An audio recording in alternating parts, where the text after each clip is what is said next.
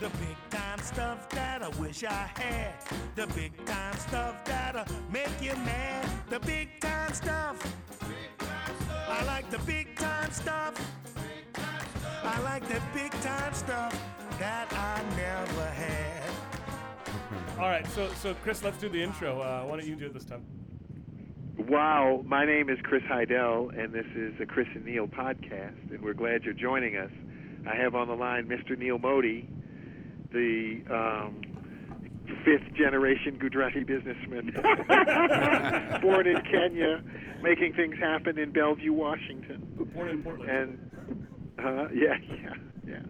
And we have uh, Brandon Steiner with us as well. Brandon is, of course, famous for having purchased the old Yankee Stadium, but more importantly, behind the scenes, he's an innovator in creating some of the earliest sports bars and then building a franchise empire, um, of course, along with the Yankees, helping them to both legitimize the memorabilia business and then helping to grow that business into what is today a pretty remarkable, outstanding franchise, multi-million dollar business.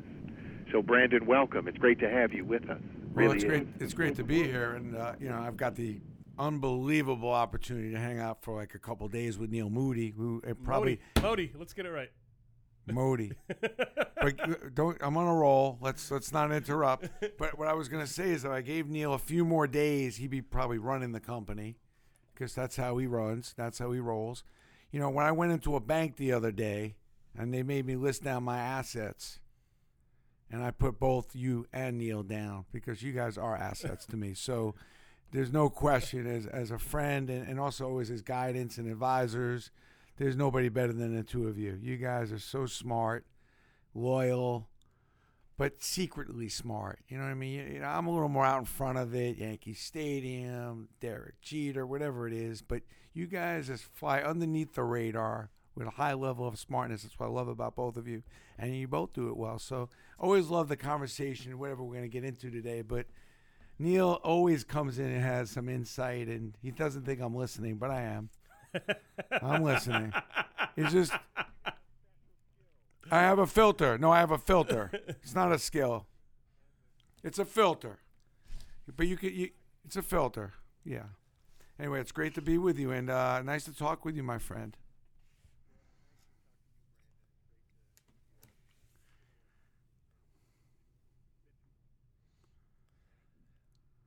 You know, Chris, I you go first. Okay, I was gonna say, I you know, I've got questions for for Brandon. I know you do too. Uh, you can go first.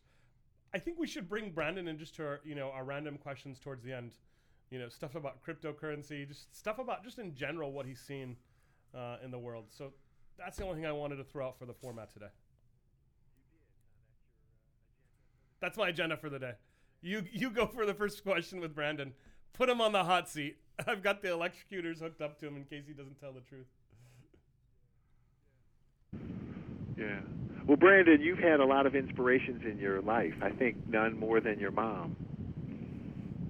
And um, Yeah. you know, you've written about it in your book. You've got to have balls. A book I highly recommend to Thank anyone listening. Tells the story of Brandon um, and the childhood and the, the challenges he's overcome. And uh, it's a story that inspires me. And I guess in turn, your mom inspired me. But um, you know, when you think back, I mean, I'm I'm going through a little family issue now, and so the memories flood in, Brandon. But what's one of the greatest memories you have of your mom, and a lesson that's lasted for you, and that you think has a great impact even today on your business and your life? Well, I, I, I, mean, so many stories, and I just constantly blog about them and write about them. It's, it's, it's always easy to hear a mother story as it is to you know, me lecture you and tell you what you're supposed to do because we all know about the shit that we're supposed to do, but then we don't do it, you know. And that's the problem. It's like if we all just did what we were supposed to do or we knew what to do, we would be so much better off. But unfortunately, that's not how the world works. But I was like one of those kids who actually listened to his mother. I actually did a lot of stuff my mother told me, and I made a fortune. I did well. I mean, I got to tell you, man, if my mother was alive, I'd be giving her royalties um, besides everything else. I mean, just because a lot of those ideas I put into play. But, you know, I remember a story. My mother was really uh, all over me, you know, because I talk like this, and I was, you know, I was a Brooklyn guy, and, you know, I just had this rough Brooklyn accent, didn't speak well, didn't pronounce a few letters. I think it was R and S I struggled with. And my mother wanted to go, and and she, she was like, "You got to go to a speech person," and you know, I think it was a speech uh, Therapist. therapist. And uh, I just hated it, you know. But you had to sit in a room and you know pronounce letters. It was just annoying, and I didn't want to do it. So I came home and I said, "Mom, um, I'm not doing this. I'm not going back. I don't care." She's like, "You're not going anywhere. Let me tell you where you're not going. You're not going anywhere if you're going to talk like this, and you're going to talk like a truck driver, and you're going to." So one day I came home from school. Says, "You know, I want to take you somewhere. I want to introduce you to somebody who I think maybe could, you maybe have a future. You should probably get to know him, and it's maybe a career that you may be interested in." So we got in the car, we drove, and sure enough, we went to go see Mr. Smith, who uh, right alongside he was right alongside his uh, sanitation truck, garbage truck, and he was a garbage man. Uh, I've been on the job uh, 20 years, and he looked at me and said, "You know, it's a great profession." My mother said, "Listen, there's nothing wrong with sanitational workers. They work hard. They get a pension. You get up every morning, you go and you get the garbage. You load the truck up, and uh, you know, if you're going to speak the way you speak, this could be a good career for you. This could be something that you could actually aspire to and do, and you'll do well. You know, especially you know." If you don't really want to work on your skills and you really feel like you're good the way you are, I could set you up with Joe. And as soon as you're old enough, you'll take the test, and maybe you could be a sanitation uh, engineer. and uh, you know, I went home that night. I was thinking, you know, like nothing wrong with being a garbage man. I mean, I make a good living, but it's definitely not something I was. You didn't have Uh, Indian parents. yeah, I went right back to that. Went right back to that uh, speech consultant, and um, and, and really, and, and it really started working on how I spoke, and, and really started getting a little better understanding the command of the English language and all that sort of thing. And I think the lesson learned in, that was that it's okay to have some flaws. Um, and it, it's most important to recognize them. A lot of us w- don't want to recognize our flaws or mistakes or things that we could improve on. And listen, we're all flawed, but and it doesn't mean and, and doesn't mean it's a bad thing. But there are a lot of the thing. The thing I really learned there was that is it's okay to work on some of your flaws. Some of your flaws are fixable, and uh, that was a flaw that was fixable for me. And I'm grateful that I did it at such a young age because you know it's not an easy flaw, but it's not an impossible flaw to get through. And I think you run through that a lot with business. That you know, you let a nagging flaw in business, whether it be an employee or something you may be invested in, and it really could bring down the house over time or limit you. And you should you, you got to run to your problems, not away from them. And uh, you'd be surprised how much you can get done when you get some of those little nagging things, uh, you know, away from yourself. And uh, that was a valuable lesson that mom taught me amongst many. But um, I remember uh, I was the, it was the freezing cold, and she you know she owned a salon about three blocks away. She says, "Do me a favor, go get singles. Uh, here's a hundred dollars. Get a hundred singles for me. I want you to get changed." So I went and ran over the, the salon. It was maybe ten degrees below zero, and I gave him the hundred dollars, and uh, he gave me the stack of ones, and I put it in my pocket. I got home. My mother sat there, and says, "Count this," and it was ninety-two or 94 ones. She Says there's only $94 here. Did you count it? I said, no. I mean, sent me to get the change. The guy gave it to me. He says, well, you must have lost it. You must have dropped it. So in, in 10 degree weather, I'm outside on the street looking underneath cars, looking everywhere for the, for the money I thought I lost. You know, back in 1970, that was a lot of money. You know, five or six dollars, and I must have been out there two hours. My fingers were ready to frosted. Finally, I went back to the beauty salon where the guy had given me the supposedly hundred dollars. I said, "Listen, are you sure you gave me this money because I just can't find it? It's nowhere." He goes, "I didn't give you hundred dollars. I gave you ninety four or ninety five. And he looked at me. and goes, "You got to count your change, son." And you know, I, I went back to you know went back to my mother, and she's like, "Listen, you know, when somebody gives you money, it's it's not that you distrust or trust, but people make mistakes, and you got to double check and you got to count." And uh, I always counted my change after that. But but the lesson really learned there is, and it was a great lesson, which is, listen, just because you trust somebody to do something doesn't mean they're necessarily going to do it. Sometimes maliciously they don't do it, and sometimes by mistake they do it. But mistakes do get made. But professionals and people that are good at what they do go back and double check. They don't just leave things for chance. And that was a very valuable lesson after two hours in the freezing cold looking for that money. Is that there was no way anybody was giving me anything without me double counting and double checking especially something that was important like that that five dollars back then was very very important. And you think about some of the important things that somehow you just trust somebody to do, and I'm like, no, it's not what you expect; it's what you inspect. That was a good Wow. lesson, mom lesson too. Yeah, and that's a beautiful turn of phrase too. So Yeah. mom, mom, always had some lessons. She was a good teacher. Yeah, but she also, you know, Brandon. Again, one of the things I love is just the heart that comes through your mom, the caring, the thoughtfulness.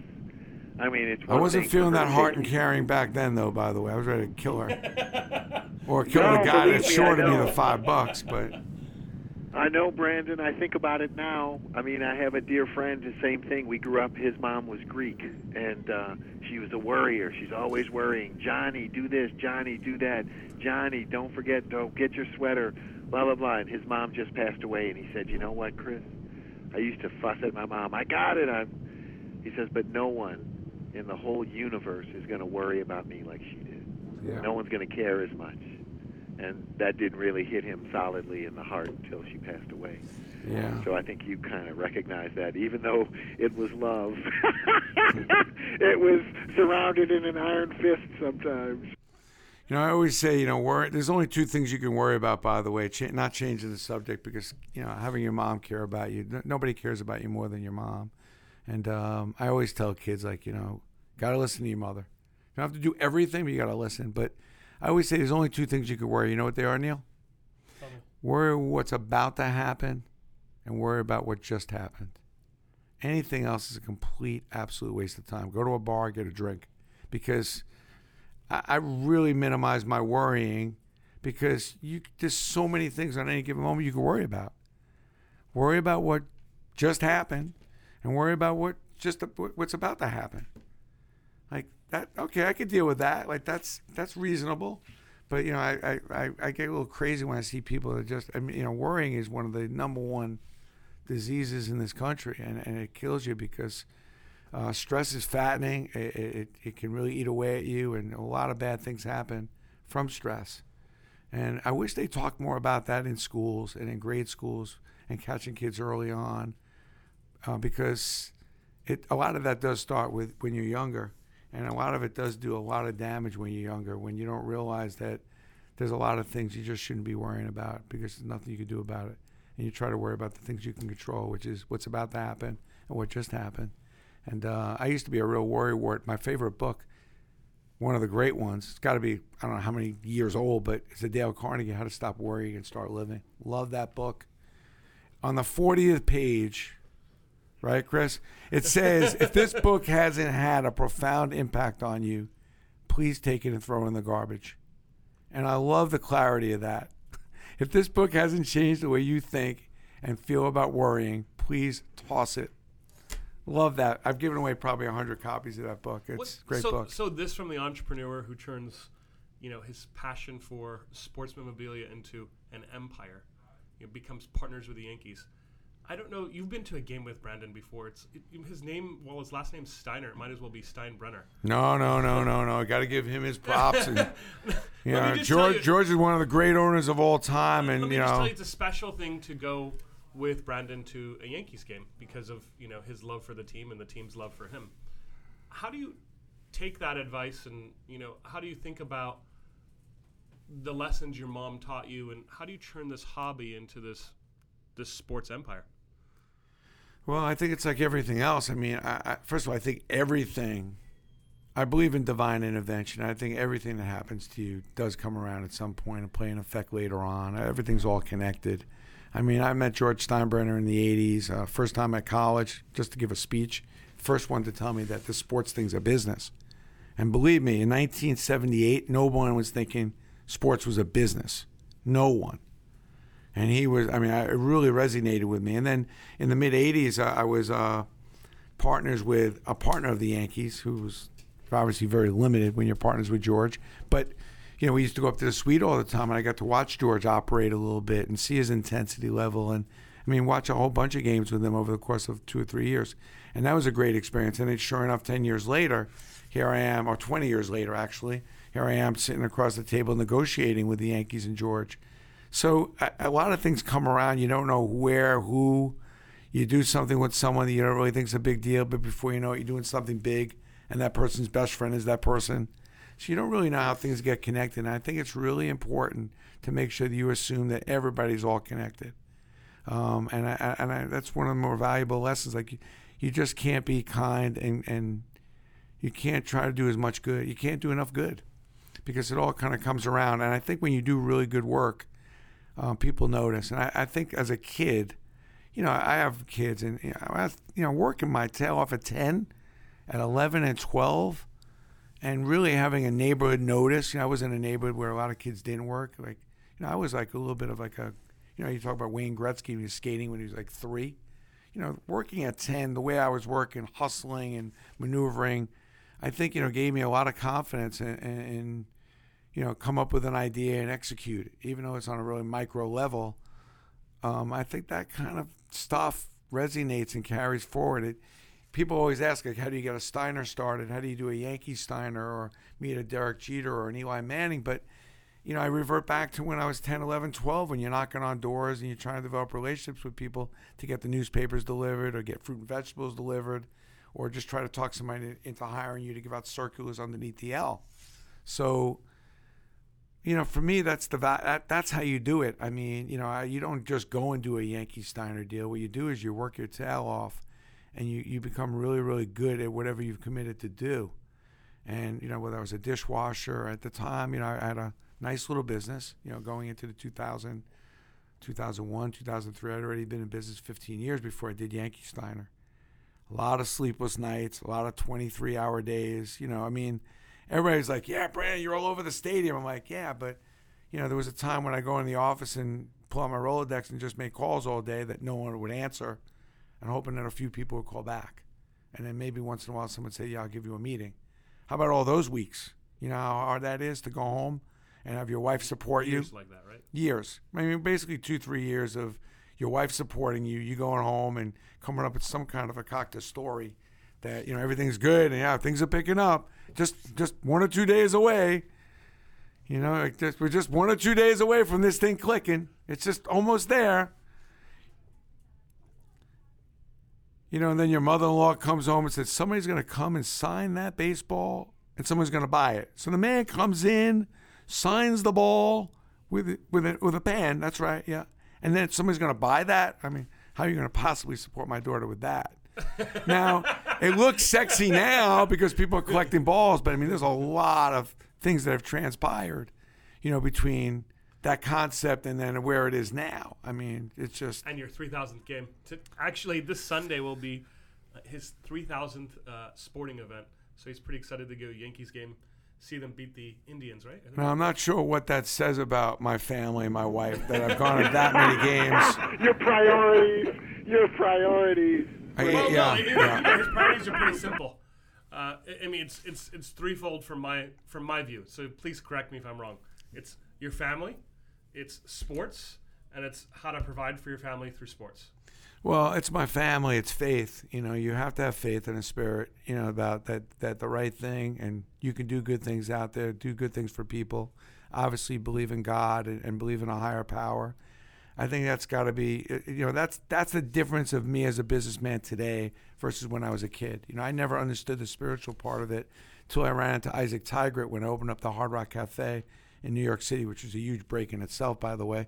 Uh, thousands of people apply for that job, and I get that job. And Isaac was into Sai Baba, who was a guru uh, Yes. in, in India, and uh, that was my first introduction to spiritual uh, faith and, and, and doing as much as you can for as many people you Which, can. which Sai Baba was he in? Um, there was a big picture of Sai Baba. We actually were going to go see Sai Baba. He was a he was a, a guru, and and um, Satya Sai Baba. I really never understood because you know Isaac would come in and uh, Hard Rock was packed and he'd buy somebody a meal or he would sit there and talk to almost like a homeless person for two hours and I never understood that so I didn't think where was that going to get us and he really explained about how important it was to be kind to people and not be judgmental and, and really to treat people people great treat everyone great um, and that's a great lesson learned I remember turning to Isaac, uh, and uh, Hard Rock Cafe was one of the great openings in restaurant history. Um, it opened up with over 300 people online for almost a year and a half straight, every day, for almost nine hours a day, 10 hours a day with a line. Uh, I've never seen anything like it. And Isaac turned to me and goes, I'm afraid that we're too busy too fast and we're going to disappoint the people. And that's just a, and that's just a completely odd business statement that we're too busy, too many people, and I don't want to disappoint them. It's, there's a quality and there's an experience I want them to have. And I, I, I, you know, who says I wish I wasn't making this much money? And I wish I was a little less popular. Not many people. And that was the beginning of me starting to really understand that, you know, the quality of, uh, of product and, and, and how you approach people and what people walk away from. The lesson there is like, what are people walking away from? Not what you get from them, but what did they walk away from the experience of your your, your of your business and of you? So yeah, you know, listen, I, I'm, a, I'm I I love business. I'm not gonna lie. I So is love business. The? Yeah, there's no question. and, and bu- business. I mean, I love business. I love talking about business. I love the money. I like because the money's the scorecard. I don't really care that much about the money, but I love the money because it's the scorecard, and I want to win. But I love also the influence that you, you can take the money and whatever it is you're doing really well and help others with it. And I've been really fortunate to do a lot of that. So uh, you know, Tell, tell us about Project X. Is that why you started it? Yeah, I think so. I mean, Chris, you love this, and I can't wait for you to come into town and come on Project X because you're always a great judge of, of business and of unusual ideas whenever we, wherever at the McKay Roundtable, so to speak. But Project X, you know, I was, you know, Chris, I don't know if you watched the Shark Tank, but we, uh, Neil and I were talking about this. Like, the Shark Tank started really pissing me off. 'Cause That's a show that I know it's. I love Mark Cuban, and, and, and, and I have a relationship with him, and, and also I watch it when I go home with my wife a lot. We watch Shark Tank, but I don't like the way they treat entrepreneurs on the show. I don't feel they give them the respect.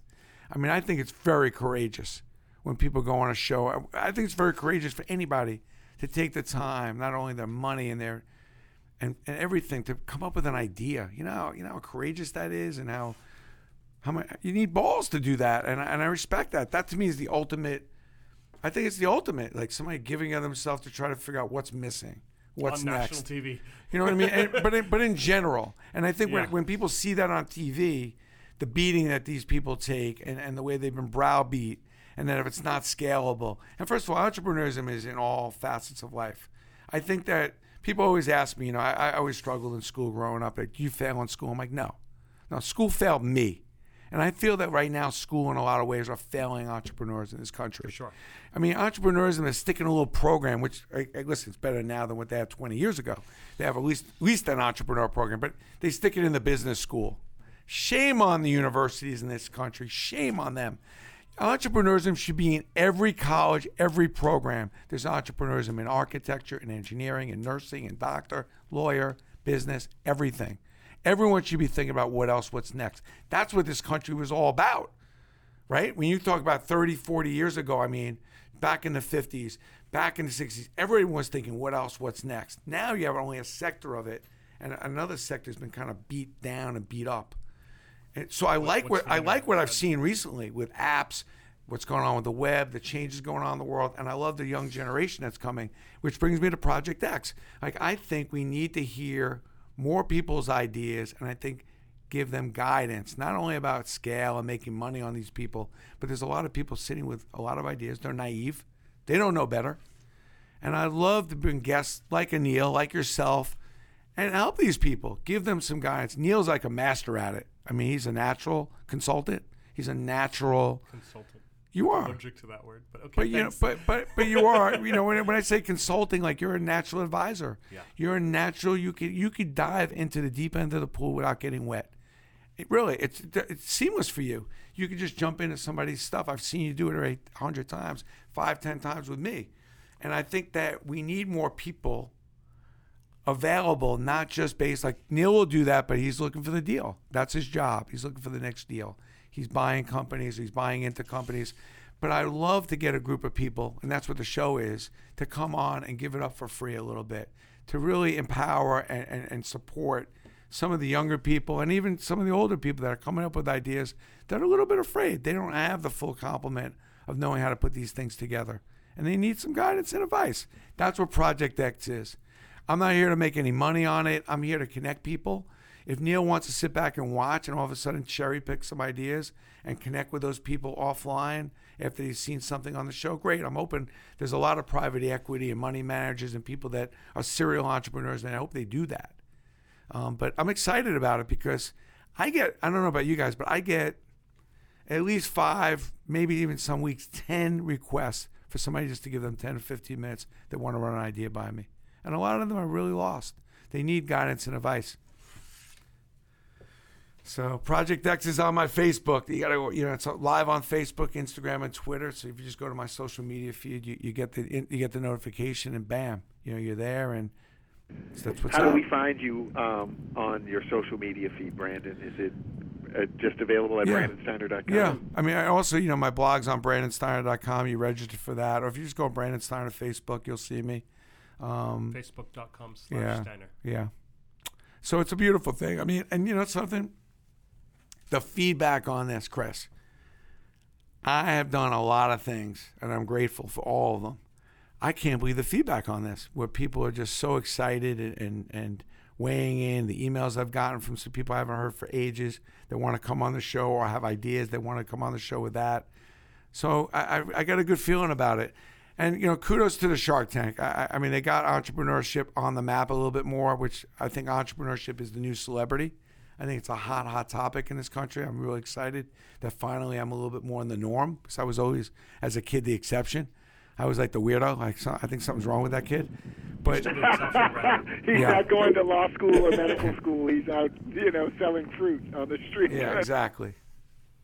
So you know, I'm excited. You know, I'm excited. I'm excited to hear these ideas and guide people a little bit and give them give them a little push, give them a little boost. This is good. It's going to be a good thing. Yeah, I always lament, Brandon. I work with so many people and um, different businesses. I always think of them as, you know, accidental entrepreneurs. So, kind of aligning with what you said. I mean, whether you're going to law school or medical school, or uh, if you're going to be an actor or actress, whatever you're studying, you should have an understanding of entrepreneurship, of what the bones are like to run a business. How can you even just conceptualize it? Because too many people are thrown out there, and we're, let's face it, every single person's in business for themselves. every single person I every agree. day is Couldn't agree get with up you and more. sell themselves. Yeah, so I'm I'm in alignment with you. I've thought about it a little differently, but it's great to know you're doing this, and I would be honored to share anything I can on Project X with you. Can't wait, man. If we if we have to Skype you in, or hopefully you're making a trip to New York, you know, we'll get you on. I wish Neil was staying a little longer, man, because we would have we'd be unbelievable on this show. he's he's going to be unbelievable on this show. I mean, the, the show does have time limits, but he'd be unbelievable on this show, though. You you'd be you'd be right, you'd be right up your alley. Yeah, It's a well, good I'm, thing. I'm excited about it, Brandon, and thanks for spearheading that. You know, you've done so many things that are, um, again, I, I mentioned the heart of your mother. I see it in you, um, but of course, you are taking things to a, a whole nother level. I mean, you've um, helped with raising money for the, the group homes for children who are at risk, um, both boys and girls. And, you know, I, I wanted to ask, what have you found among all your charitable endeavors to be the most fulfilling? I know you're you're you're not stopping. Yeah, I mean he's he's even got a drive going for the Puerto Rican hurricane victims. I don't think you know. I, I, to, to me, I think the, the the best thing that I've seen happen charity wise is you know we were in Austin, my wife and I with my daughter. We were walking down the street. We had just eaten a big meal, so we had a bunch of leftovers, and uh, I saw my daughter walk across the street to talk to a homeless person. And I looked at my wife. I was like, "Where's Nicole going?" And and she went over, and then I followed her over, and she said, "Dad, this is Joe." I'm like, and give me that food right here, Joe. And I realized that my daughter knew the homeless person, and uh, she did work for the homeless. She's just a couple years out of school now, and you know, to me, you know, I, I think you know when you have some success, it's one thing what you could do, but then you really the real real the real bonus is is to teach your kids that just because they just because they ended up on third base or or born on third base doesn't mean they hit a triple. And uh, I think my kids understood that. You know, when I when I saw that with, with my daughter, like she understood that they the benefit is that she's got an advantage and and to do something with it. And the most important thing to do with it is to help others. And she's seen me do a lot of charity work, and, and my wife and I do a ton, but we enjoy it. We get great joy out of it, uh, especially when we surprise people. Um, but to see my daughter, you know, get out in front of it and, and have that kind of rapport and be committed. And that's her thing, working with homeless people. I think my favorite thing is just my two acts of kindness in the morning. We try to do two things every morning when I come in and that people don't expect, they don't see coming. Two acts of kindness. We send two things out. A, could be a book, a check, a note, a card. Just paying something forward to somebody that's not expecting it, whether it be for them or for their charity or and you know, I think when you can do that regularly, I've been doing that for quite a while. Um, and then the, the second favorite thing is I get the two thank you cards about three hours later, handwritten. And I'm old school. I still love a handwritten note, and uh, to keep getting those. People ask my favorite collectible, Chris, and it's, it's this box of thank you notes from the last like 10 or 15 years. We just it will make you want to cry, and that's every now and then I just sit down and just reread them, and it's not that complicated, you know. Just whether you're sending somebody a gift card for five bucks Starbucks or just you know you realize somebody's house burned down and you know maybe you're picking up a few hundred dollars in a furniture gift card or that kind of thing. I, I you know whatever it is, um, I think that if we all kind of just figured out how to do something, Yeah, care more. yeah, just care about something other than yourself on a regular basis is a is a cool thing, and that's what I'd like to see happen a little bit more. Um, unfortunately, you know, we're living in a really crazy time right now in this country, but I'm not following that trend. Uh, I'm not really agreeing with that trend all that well. So I'm creating my own, which is I'm just trying to do a couple really nice things a day that I have no benefit. Matter of fact, I don't, sometimes these people don't even know that I've done it, and I'm just putting it out there, and I'm hoping that people follow that trend. I think that's a beautiful uh, daily practice. Brandon, what other tricks do you have up your sleeve during the day Just having fun. I mean, I think I think having fun is a key factor. Uh, I mean, I've been having a lot of fun. I mean, I, I think you know, developing relationships is a job. You know, finding new jobs is a job. You know, you know, as you know, Chris, it's like you know, the best business you know comes, and, and the best you know, the best business and best things you probably do in business comes from you know the best relationships where they, you have trust and good communication. So it takes time, and you can text and Instagram and do a quick tweet, and you you can do all that crap. But you know, at the end of the day, you know, a little FaceTime and a phone call and a handwritten note, I still think matter. And um, I'm still going old, old school on that, although I do believe in the social media. I think it's a great opportunity, extension to communicate to more people more often. But I think that the people that matter to you the most and the things that you want to really go after and do as a business person, you got to put a little extra mustard on that hot dog. You got to put a little extra oomph into it. And it's it, you know, that's one of the things I like about Neil, by the way, again, is he gets off his butt and gets on a plane. You know, he goes and sees people. And, and it's unbelievable. And I, I love that about him. And everybody always has an excuse about why they can't do stuff. I probably lead the league in it. But it's like there's something, there's an art to getting up and going to see the people that matter to you the most. And there's an art to just reaching out to people that matter to you the most. And I love that. Uh, I, I highly recommend it. And, and, you know, Chris, you know, um, people trust you a lot, you know, with what you do. You're good at what you do, but also you always you are the master of the personal touch and the little things. And I love that about you. And I think, you know, we're three guys. I think we kind of do it in our own way. There's not one specific way to do this. I think that you you should find your own little way to do it that makes you unique. But doing nothing was not one of the multiple choice answers to my question and a lot of people they get a little confused and, and they do nothing and they're just sitting waiting you know for they think they think that success is just going to get blown in on a, on a on a windy day onto their lap and it just doesn't happen um, so, yeah, Brandon, I, I agree with you. I think the, the the the multimedia explosion, the Twitter, Snapchat, all of that does help us to communicate better. But there's only one way to experience deep listening, which is the path to love and compassion and understanding of another person. That is what you're saying. You've got to put that extra mustard on the hot dog. You've got to go. Yeah. You've got to spend the time if you really want a deep understanding of someone, and then really want to make a difference in their lives and in your own. That's the only way. Yeah, I think that starts with yourself. I'm with you. I I, think I we would- should take this as the perfect opportunity to ask if Brandon wants to come to a silent retreat with us sometime, Chris. I'm not coming. Um, not, not, not coming. Yeah, But I'm glad. Thanks for asking. That would be like 48 asking? Muhammad Ali to be quiet. Yeah, not that I not that I have a problem being quiet, but I just I'm not I'm not feeling this, and I'm just not not probably ready for it. I'm in a different. I'm kind of sprinting in a different direction right now. Uh, but I w- I would I want to end my my this this conversation on my end because I know you guys will keep going after me. But I want to end on one thing about the Cam Newton thing. Um, because you know a lot of, a lot of talked about you know with Cam with the reporter, and you're seeing a lot of players, you know, really doing some bonehead things or some mistakes. And I'll say this: um, being in the sports world for 30 years at Steiner Sports, and I've seen just about every great player, pretty up close and personal, with very few exceptions. Just because you could throw the ball down the field and run really fast and hit home runs and throw a 95 mile an hour fastball, only entitles you to do one thing: be a good player. Doesn't mean you're a good spokesman. Doesn't mean you're a good person. Doesn't mean you're you're you're you're you're the person that is a role model.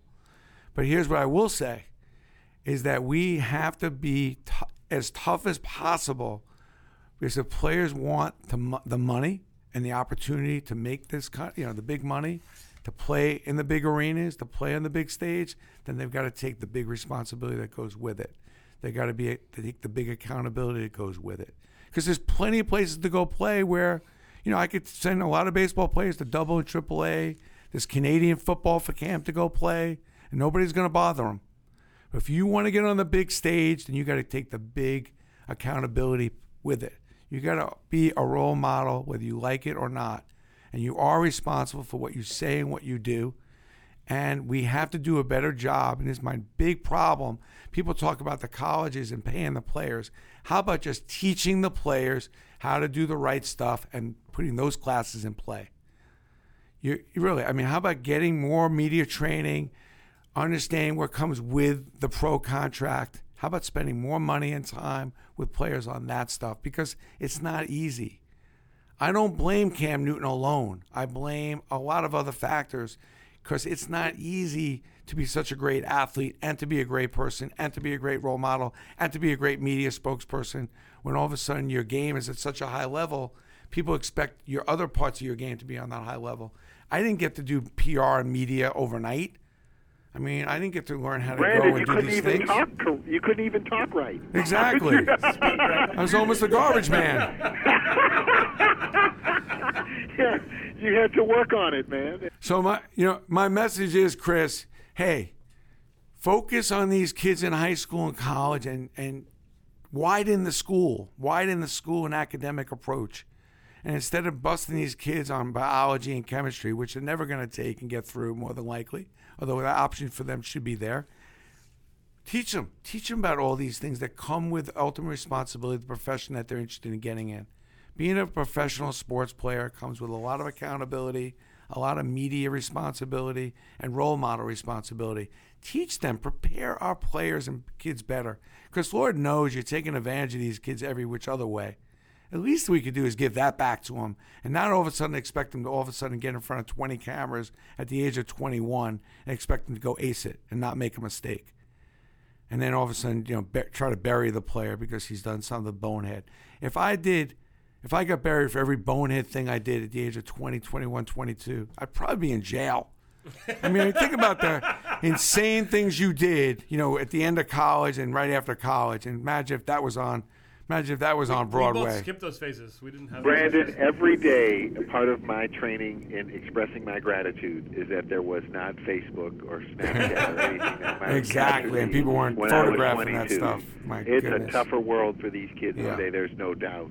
And I've already, thanks to you, been building a new college curriculum that includes entrepreneurship and an accountability course that are mandatory. And I'm going to be Cool. promoting this. Hey, Chris, All right, Chris, I'm gonna run, one- one Chris. last- no, no, Okay, one, one one last- last yep. tw- 20 second Yep. question from, from you, Chris, and one last 20 second question from me, and then Brandon's out. What, what is your what is your lightning round question for him? Okay. I'll go first. Okay, Yeah. I'll go first. Hey, what was your favorite sporting event? You know, you, you just came acon, across 3,000. Uh, by the way, he's offering a discount for. Oh, yeah, yeah. Yeah. yeah. Put in the code 3000 on. Forty percent off. That's a no-brainer, Neil. No-brainer. My favorite sporting event. Why? Because the emotions were high. The waiting was high. I always say it's not the event itself; it's the anticipation of the event that is really the great thing. give somebody a ticket to a great event two hours before the event, and nowhere matches giving somebody that same ticket six months ahead. The anticipation of an event is amazing. 54 years in waiting. The New York Rangers were waiting to win a Stanley Cup. I sat in those seats year after year, seeing them get knocked out of the playoffs in game seven. Rangers Devils. We're up three. We're up by a goal. 25 seconds left. I'm thinking we're finally going to the Stanley Cup Finals, and they score a goal to tie it. And you could hear a pin drop.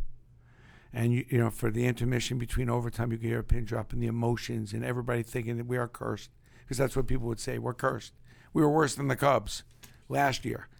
if that's possible. And sure enough, Stéphane Matteau gets the wraparound goal and scores that overtime goal. And one of my favorite, favorite moments and one of my favorite games, not only because it was such a great game and it was such a long overtime and the game seemed to go on forever, but just the, the anticipation, the waiting, and knowing we're going to the Stanley Cup finals and um, the emotional roller coaster, which is really what you want out of a sporting event or any entertainment, which is how do you get away from all the rhetoric and everything else for like an hour or two? Forget about all your troubles and just get wrapped around to some competition and some fun. You know, there really aren't any repercussions. There aren't any downside to it all. It's just a game. But meanwhile, everything that had maybe been troubling you or bothering you is pushed aside for the two hours while these guys compete on an incredibly high level and entertain you. And that was probably uh, one of the great, I would say, one of the great uh, few hours for me. Chris, you have one question, and then he really has to go. I have one question. So now I'm back on my feet, Neil, after the lightning round uh, No, 30 seconds. by me. But I would say, Brandon, you made a fortune selling dirt, and I want to know. it's a feat. I've in my mind gone through. How did you think of that? what precipitated that? And my God, you've got the world's greatest supply of dirt. Yeah, you know, the one thing about the dirt, and it's game used dirt, which predominantly is mostly from Yankee Stadium, which you can buy game used dirt, which I'm very grateful all the players to bend over and grab a little, put it in their pocket as they endorse my product. Well, two things. One, I love the dirt because of the margin. Margin on the dirt's phenomenal. And, and also the inventory level because, and the inventory level on the dirt, which, you know, we're all in products business understand inventory is an issue, but underneath that dirt is more dirt. So are, that's nice. Yeah, we like that. Even more brilliant, Wyatt, right? But the dirt, you know, the dirt always hit me. Just you know, Ruth, Mantle, Gehrig, DiMaggio, everybody that's walked on that field, and it's you know, it's a big deal to go on the field at Yankee Stadium because the people that have been on that field, the Jeters and Marianos, and so you know, I kind of felt like I'm looking at Derek Jeter. I'm like, how much can you ask a man to do? I remember Derek saying to me once, he's like, I've done more for you than I've done for the Yankees. I mean, this guy signing and appearances and everything. I mean, was a great partner for all these years. But I, I felt like the next thing is how about the dirt underneath his feet? And it kind of started with that and, and just a little capsule. I looked at it as almost like a rabbit's foot. And it just took off. You know, we figured out we probably have about two or three hundred SKUs of dirt. So we sell dirt clock, keychain. uh, we have uh, uh, maps of all the dirt from all the ballparks. The viscosity of the color is a little different. We have capsules of dirt, dirt pens. And in case you're worried, Dirt he's not out there crystals. digging up himself. He's Yeah, well, sure it's all gets it off- authenticated. It's taken by an independent person. We don't take the dirt ourselves, and it was, it's been exciting. We're, we're kind of, you know, we've been into this thing for about ten years now, so we're probably gonna, we may be calling the dirt, calling it a day soon. Although, because it's kind of a dirty business, and it's probably hit its, it's probably hit a little bit of its limit. Yeah, there's no cleaning that up. But um, it's been a blessing. I mean, and you know, it just shows you know the Yankee brand and there's something special. Although we did, you know, we have sold well over a million dollars of grass um, legally, legal grass. I mean, we we Depends on what we've- state you're in, Well, we've lifted the grass off the, many of these fields and then freeze dry it. So we've sold uh, grass in a little case. You can have a little piece of Wrigley Field or Notre Dame or Yankee Stadium on your desk. It brings you a little closer to the field and the stadium you love the most. So it's been a good run. I mean, you got to go on SteinerSports.com. You go see the, all those products, and you'll you'll get a good laugh, and you, know, you can buy some of it as well. Thanks, Brandon. We hope Yeah. we can do it again with you soon. Love you guys. Hey, Chris, thanks for the time, buddy. Love you. Th- thanks for sponsoring the podcast, Chris. Why don't you tell us a little bit about the Danny Barker Foundation? The Danny Barker Foundation is named for Daniel Moses Barker, a famous New Orleans musician. Um, we began at, after Hurricane Katrina uh, in the spirit of Danny Barker, who was a great musician and humanitarian, coming back from New York as he did in the late 1940s and early 50s, he recognized that uh, a lot of traditional New Orleans music was um, dying, slowly withering away, and he felt compelled to do something himself. He was the great uh, nephew of one of the original jazz families of New Orleans, Isidore Barbarin, one of the first drummers. And so Danny Barker took it upon himself to start a band. The members of that band are now famous. Uh, it was called um, the Fairview Baptist Church uh, Brass Band, and the members included Herlin Riley, Wynton Marsalis, Branford Marsalis, Leroy Jones, uh, Michael White, Greg Stafford, a who's who of uh, New Orleans musicians who play today. James Andrews, the older brother of trombone shorty Troy Andrews, uh, Corey Henry, great trombone player in his own right. Um, so all of these musicians uh, came through the school of Danny Barker. In tribute to him, we found we created the foundation to distribute musical instruments to at-risk and needy children in New Orleans um, when music programs and other things were canceled. Uh, we also started an educational program in New Orleans teaching both performance and music to um, kids in the city. Uh, and again, teaching the traditional New Orleans music to kids in the city. So that's our foundation, and we still are at it. We now have uh, embarked on our fourth year of the Danny Barker Banjo and Guitar Festival, which takes place over the Martin Luther King Jr. holiday weekend in New Orleans. It's a four-day festival. that it takes way? place throughout the city. Yeah, and this uh, will happen um, again in January of 2018 over the MLK weekend in New Orleans. So please join us for the Danny Barker Festival. But uh, we're glad to have you listening and supporting the foundation and the work of Danny Barker, which continues posthumously for him through our foundation. And the kids of New Orleans and future musicians whose names you do not yet know but will one day. Thank you too. They thank you. Thank you. Thanks for that sponsorship by the Danny Barker Foundation. Chris, uh, we'll, we'll have the episode end here, but uh, know that I'll be saying a prayer for your mom, and I love you and I'm with you. If there's anything I can do at all, um, my uncle is a, a, an ER doc in uh, Baton Rouge and has a bunch of contracts, and if we can be helpful in any way to be helpful to you, let me know. I appreciate that.